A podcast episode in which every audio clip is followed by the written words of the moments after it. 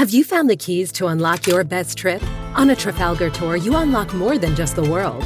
We give you the keys to discover real connections and one-of-a-kind experiences. It all starts with expert itineraries where everything is taken care of. With Trafalgar, your money goes further, and so do you. Unlock your best self. Discover more at trafalgar.com/unlock. That's trafalgar.com/unlock. I'm Annie Apple, and I'm here to invite you to come and listen to my new podcast series, Raising a Pro. It's the most intimate sports-related conversations you will hear. Each week, we explore the journeys of some of your favorite NFL players through the eyes of those that know them best. From Joe Burrow, DeAndre Hopkins, Myles Garrett, Ezekiel Elliott, Nick and Joey Bosa, just to name a few. With exclusive insights and information, we leave no stone unturned. Subscribe now to Raising a Pro on your favorite podcast app. HD Smartcast. आप सुन रहे हैं HD Smartcast और ये है radio Nasha production.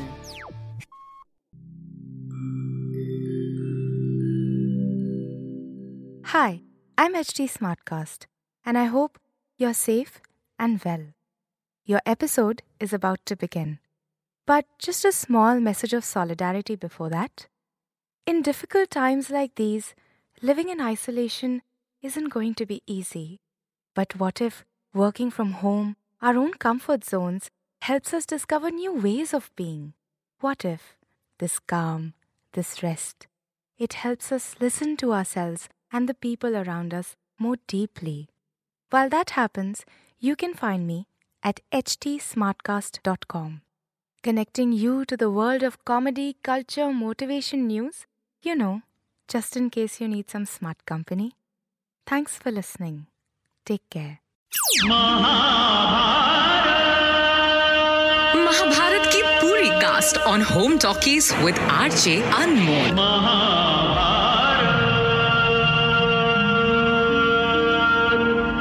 हाँ, रूपा जी कुछ बोल रही थी।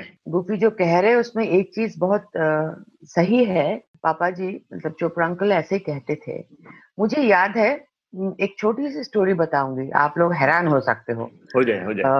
मैं एकदम जब क्लास 2-3 में पढ़ती थी, पश्चिम बंगाल में कल्याणी बोल के एक जगह है, वहां पे मैं, मेरे पिताजी जब बीच बीच में बांग्लादेश से आया करते थे, मेरी माँ, मैं और हम तीनों वहां रहते थे। तो वहां पे थोड़ा सा बॉर्डर, हमारे वो घर के कंपाउंड में थोड़ी सी वो पेड़ पौधे लगाना वगैरह वो सब करते थे हम लोग। उसके बाद मैं शिफ्ट होके कलकत्ता चली आई, पढ़ाई था ये सब था। तो पता नहीं 89 में ये महाभारत का रोल आने से कुछ ही महीने पहले, मतलब शायद 15-20 दिन पहले, मुझे कई बार मन में आ रहा था कि माँ चलो कल्याणी के घर पे एक बार मिल के आते। वो वहां पे वो दादी माँ जैसे एक है, उन्हीं के घर पे हम लोग किराए पे रहते थे। तो कल्याणी के घर पे चलो माँ एक बार दादी माँ से मिल के आते हैं। तो माँ ने बोला क्यों बेटा, मतलब इतना दूर 3-4 घंटा लग जाएगा। मैं बोला चलो ना, अभी तो गाड़ी भी हो गई तो हम लोग चले घूम के आते एक बार। तो मैं गई और जाने के बाद उनके घर पे देखा कि कृष्ण जो गोपाल है, अलग अलग साइज के उनके पास गोपाल एक कमरे में भरे हुए 50-60 के ऊपर पुजारन थी और बहुत गोपालों को लेकर दिन भर खिलाती थी, पूजा करती थी।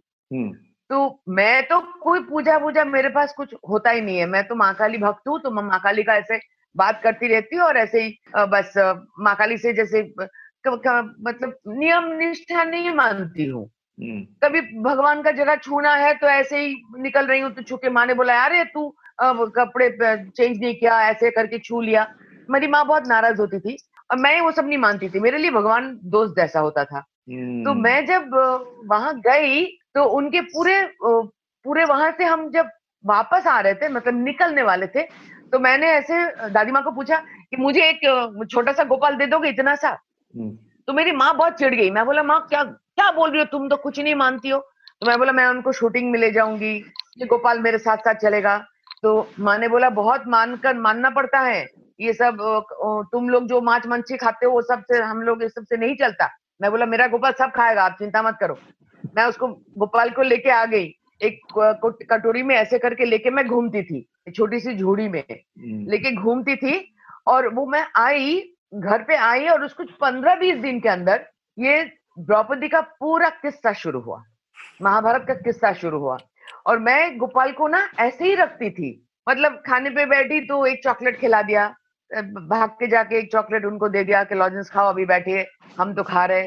तो ऐसे करके, मैं सच बता रही हूँ, ये बीआर अंकल जो बताते ना, पापा जी जो बताते थे कि जो लेकर आए हैं भाग्य, घूम घूम के उसी के पास कहीं कहाँ से ढूंढ के ऐसे आर्टिस्टों को लाए। मतलब ये हम लोग इसी के लिए बने थे शायद, इसीलिए महाभारत के जो हरेक किरदार ने अपना, हर एक आर्टिस्ट ने जो अपना किरदार निभाए हैं, हर एक आर्टिस्ट ने, आप गौर करके अभी भी देखो, वो अर्जुन एक आध बार छोड़ के बाकी सारे लोग बहुत सीरियसली उसको मन लगा के पालन करते थे और उसको आत्मस्थ करते थे शब्दों को। सिर्फ अर्जुन नहीं कर पाया, वो बदमाश आत्महत्या करते थे। चुप, मारूंगी मैं। और रूपा कई लोगों ने तो अपने रोल को सीरियस भी लिया कि उन्होंने तो पितामह ही बन गए। रूपा जी, आपने छोटे कृष्ण जी को चॉकलेट खिलाई, बड़े वाले को खिलाई कभी नहीं? खिलाई, ये बड़े वाले को कुछ और खिलाई, आइसक्रीम खिलाई है।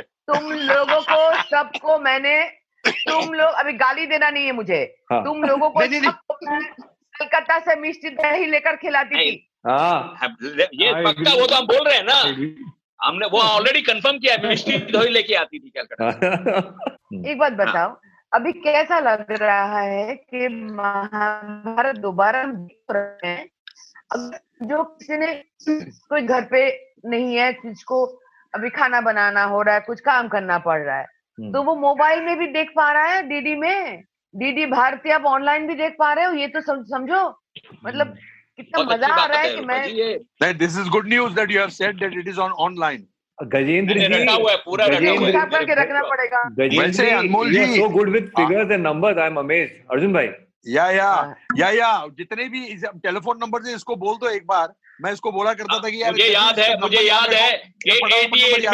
88 में अर्जुन ने अपनी गर्लफ्रेंड का नंबर मुझे दिया था, अभी भी याद है। अगर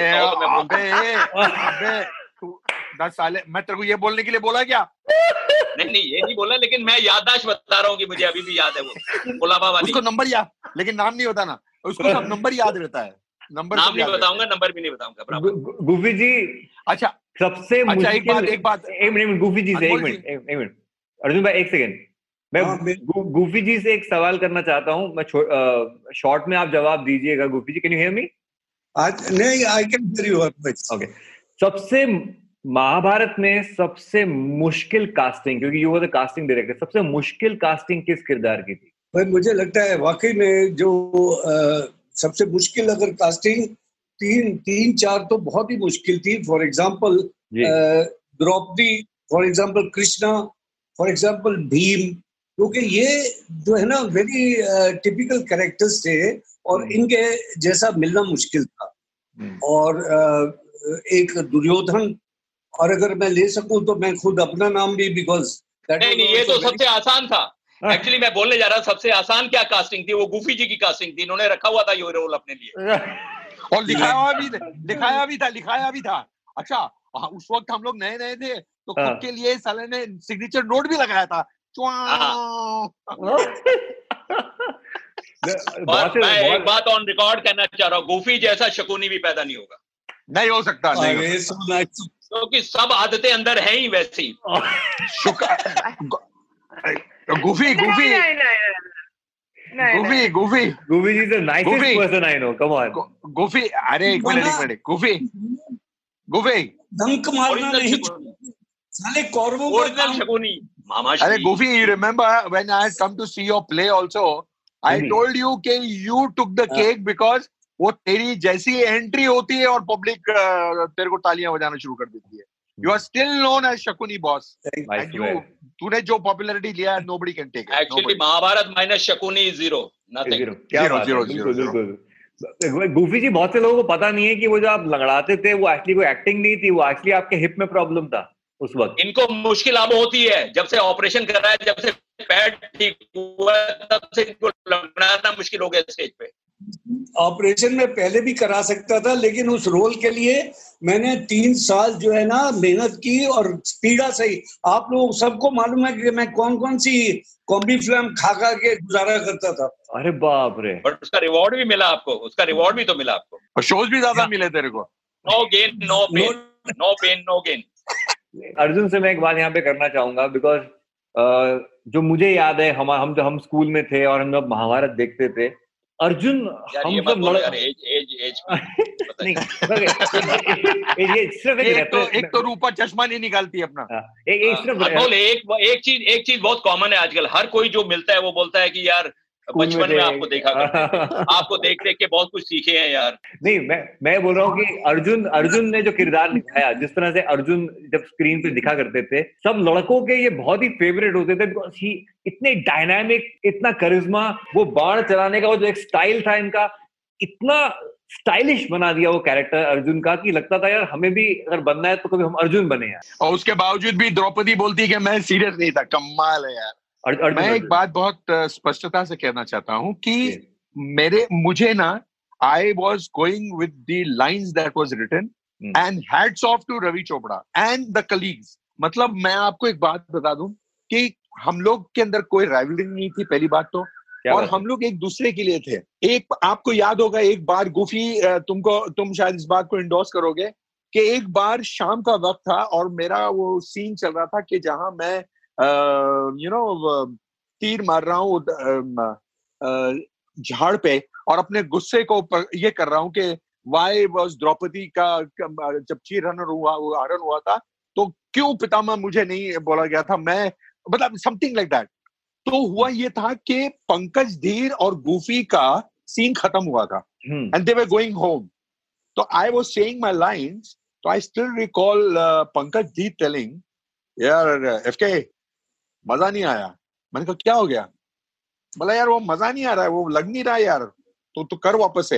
and they worked out with me. हां sorry, Duryodhan was there, Puneet was there and Pankaj was there, they worked out with me that entire scene and that's how we did it. Similarly at a point when Draupadi का चीरहरण हुआ था and I was telling Pankaj Dheer, Karan सूत पुत करण, तो मैं वो कुछ बोला मेरे को समथिंग लगा, आई डोंट नो, और मेरा पैकअप हो गया था, मैं जा रहा था। तो वो वीडियो के ऊपर रवि जी देख रहे थे, रवि जी ने आके बाप ने शॉट देखा, बोला ओके ओके ओके। बोला रवि जी मेरे को नहीं अच्छा लगा शॉट। बोले क्यों? मैंने कहा रवि जी वो लगा ही नहीं कि उसने अर्जुन को चैलेंज किया है। तो पंकज बोला क्या प्रॉब्लम हो गई है फिरोज? मैंने कहा यार मेरे को नहीं अच्छा लगा, तू फिर से कर। तो बोला तू क्यों दे? तो आप बिलीव करेंगे वो इतना बड़ा सीन था उसका, और मैं उसको वहां, मेरा पैकअप हो गया था 6 बजे और रात के 10 बज गए थे। I was giving him the cue and he was saying his dialogues. तो ये कमेंट्री थी हम लोगों की आपस में। ये बहुत सच है, ये बहुत सच है, और ये आज तक भी है, ये आज तक की फैमिली की तरह है पूरा महाभारत। सारे लोग एक दूसरे के कठिन सीन में, डिफिकल्ट सीन और शॉट्स में अपना क्यू देते थे, खुद रख के क्यों देते थे कैमरा के पीछे। Yes yes yes yes yes. ये उस जमाने में वो प्रैक्टिस भी था, बहुत सारे फिल्मों में भी ऐसे हुआ करते थे। और महाभारत के दौरान इतने सारे एक्टर थे उस वक्त, सभी लोग जो कठिन सीन है, डिफिकल्ट कुछ है, तो अपने मेकअप रूम से बुला लेते थे उनको।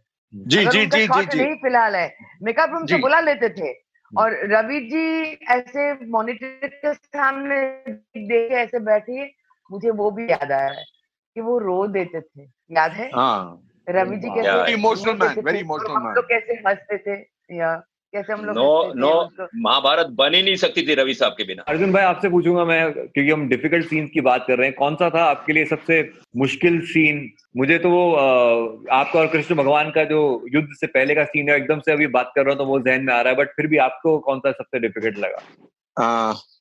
वैसे तो शुरुआत में आपको एक बात कहूँ कि ये सबसे ज्यादा जो पेनल्टी लागू हुई वो मेरे को हुई है, क्योंकि महाभारत में हर चीज के लिए मुझ पे फाइन लोपा जाता था And as it is, Ravi ji was a very fine director. Anyway, so to come to your question, let me tell you, okay, the iconic scene जो था हमारे लिए, वो था वो ब्रह्मनल्ला का, क्योंकि मेरे दादा परदादा ने कभी डांस नहीं किया था और उसके लिए मुझे जब रवि जी ने कहा कि भाई अब तेरा वो डांस का पोर्शन शुरू हुआ, तो मैं तो बोला मैं तो डांस नहीं करूंगा, मैं तो अपनी खिड़की नहीं उठाऊंगा, क्योंकि ये लोग तो खड़े रहते थे खींचने के लिए। लेकिन गोपी कृष्ण जी ने मुझे एक बात कहा था कि तू ऊपर वाले में भरोसा रखता है, तू मेरे पे यकीन रख और तू मेरे साथ 10 दिन काम कर, 10 दिन यू गिव मी टाइम।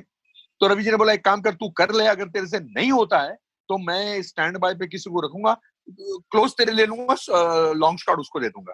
तो साहब वो सुबह से लेके जो 9 बजे से लेके शाम के 8-9 बजे तक के 1-2-3 करते पैर थक जाते थे। 2 रोटी मिलती थी गोपी जी देते थे खाने के लिए। लेकिन साहब ये हुआ कि जब 12वां दिन था जब मेरी शूट हुई थी, तो ये तमाम लोग मौजूद थे वहां ये देखने के लिए ये मेरी खिल्ली कैसी उड़ाई जाए। लेकिन गोपी जी ने जिस तरह से तोड़े सिखाए थे, और मेरे साथ जो थी गौरी शर्मा, गजू गौरी शर्मा नाम था उसका, वो जो उर्वशी बनी थी, वो लखनऊ घराने की गौरी शर्मा। और उसने जब मेरे साथ वो तोड़ा की, तो उसकी वालदा ने मेरे को बड़ा सराहा और कहा कि रियली कमेंडेबल कि आपने काम किया, आप तो सच्ची सीखे हुए हैं क्या। Thank you. लेकिन इससे ज्यादा हटकर एक सीन मैं, अगर आप लोग इजाजत दें तो मैं बोलना चाहूंगा, वो मैं अपनी जिंदगी का सबसे डिफिकल्ट और सबसे मतलब दुख से भरा हुआ है वो सीन। अरे बाप रे। रात का टाइम था, लाक्षाग्रह का सीन चल रहा था और गजेंद्र था उधर मौजूद, और मैंने बताया नहीं था किसी को। 27 जनवरी की बात है, 27 जनवरी की बात है, मैं ये तारीख इसको याद था। मेरे फादर वहाँ डेड बेड पे थे क्योंकि उनको कैंसर प्रोस्टेट का हो गया था, और पापा के मतलब उन दिनों तो हमारे यहाँ कोई सेलफोन नहीं चलता था, तो घड़ी घड़ी मुझे फिल्म सिटी के अंदर वहां भाग के जाना पड़ता था। मेरे ब्रदर का फोन आता था, फिरोज तू जल्दी से आ जा, तू जल्दी आ जा, पापा याद कर रहे, तू आ जा। और मैं रवि जी को बोल नहीं पाता क्योंकि मेरे फादर बड़े खुददार थे। And I don't know how I did that scene. And suddenly कुछ तकरीबन 1 बज रहा था या 1:30 बज रहा था, तो रवि जी ने कहा कि अरे यार चलो अभी बाकी का सीन जो है ये जो मेजर हो गया है, अब क्लोजअप वगैरह वो कर लेंगे, अभी जाओ। तो मैं आया, मेरे पास गाड़ी नहीं थी। एंड आई रिमेम्बर गजेंद्र, मैं गजेंद्र को बोला, गज मेरे को यार प्लीज किसी तरह से तू मेरे को हाईवे तक के छोड़ दे। तो लास्ट फोन मेरा ब्रदर का फोन आया था कि फिरोज पापा इज सिंकिंग, कम फास्ट। और कुदरती रवि जी ने बोला, मेरे को तो ये था कि सुबह के 5 बजे तक सीन था। I said I have lost my father, but मैंने बोला नहीं क्योंकि मेरे पापा ने कभी किसी का एहसान नहीं लिया था। तो मैं जब हाईवे पे इसने मुझे छोड़ा तो ये मेरे को बोला तू इतना ट्रबल्ड क्यों लग रहा है। मैंने कहा नहीं, बस मेरे को जाना है। एक टैक्सी वाला था, उन दिनों हमको 100 रुपये मिलते थे सर कन्वेंस का, तो मेरे पास कुछ तकरीबन 150 या 200 थे। मैंने कहा देख भाई ये 200 रुपए रख ले, लेकिन तू मेरे को कितना जल्दी बांद्रा ले जा सकता है ये लेके जा। मैं सीधा पापा को शांति अवेदना वो हॉस्पिटल में पापा को रखे थे, मैं वहां गया। मैं जैसे ही एंटर किया पापा को मैंने देखा, I was standing at his feet. मैंने कहा पापा अस्सलाम वालेकुम, तो he looked at me, he said finish, and that was the end of the story. तो जिस दिन लाक्षाग्रह चल रहा था उस दिन मेरे घर का भी लाक्षाग्रह चला, and I lost my father that. So I think that was one of the most difficult thing. बाप रे, वो सीन कभी भूलता नहीं मैं। बाप रे बाप। सॉरी, आर्टिस्ट की जिंदगी देखे कैसे हो, बताओ यार, कमाल है। महाभारत की पूरी cast on home talkies with RJ Anmol.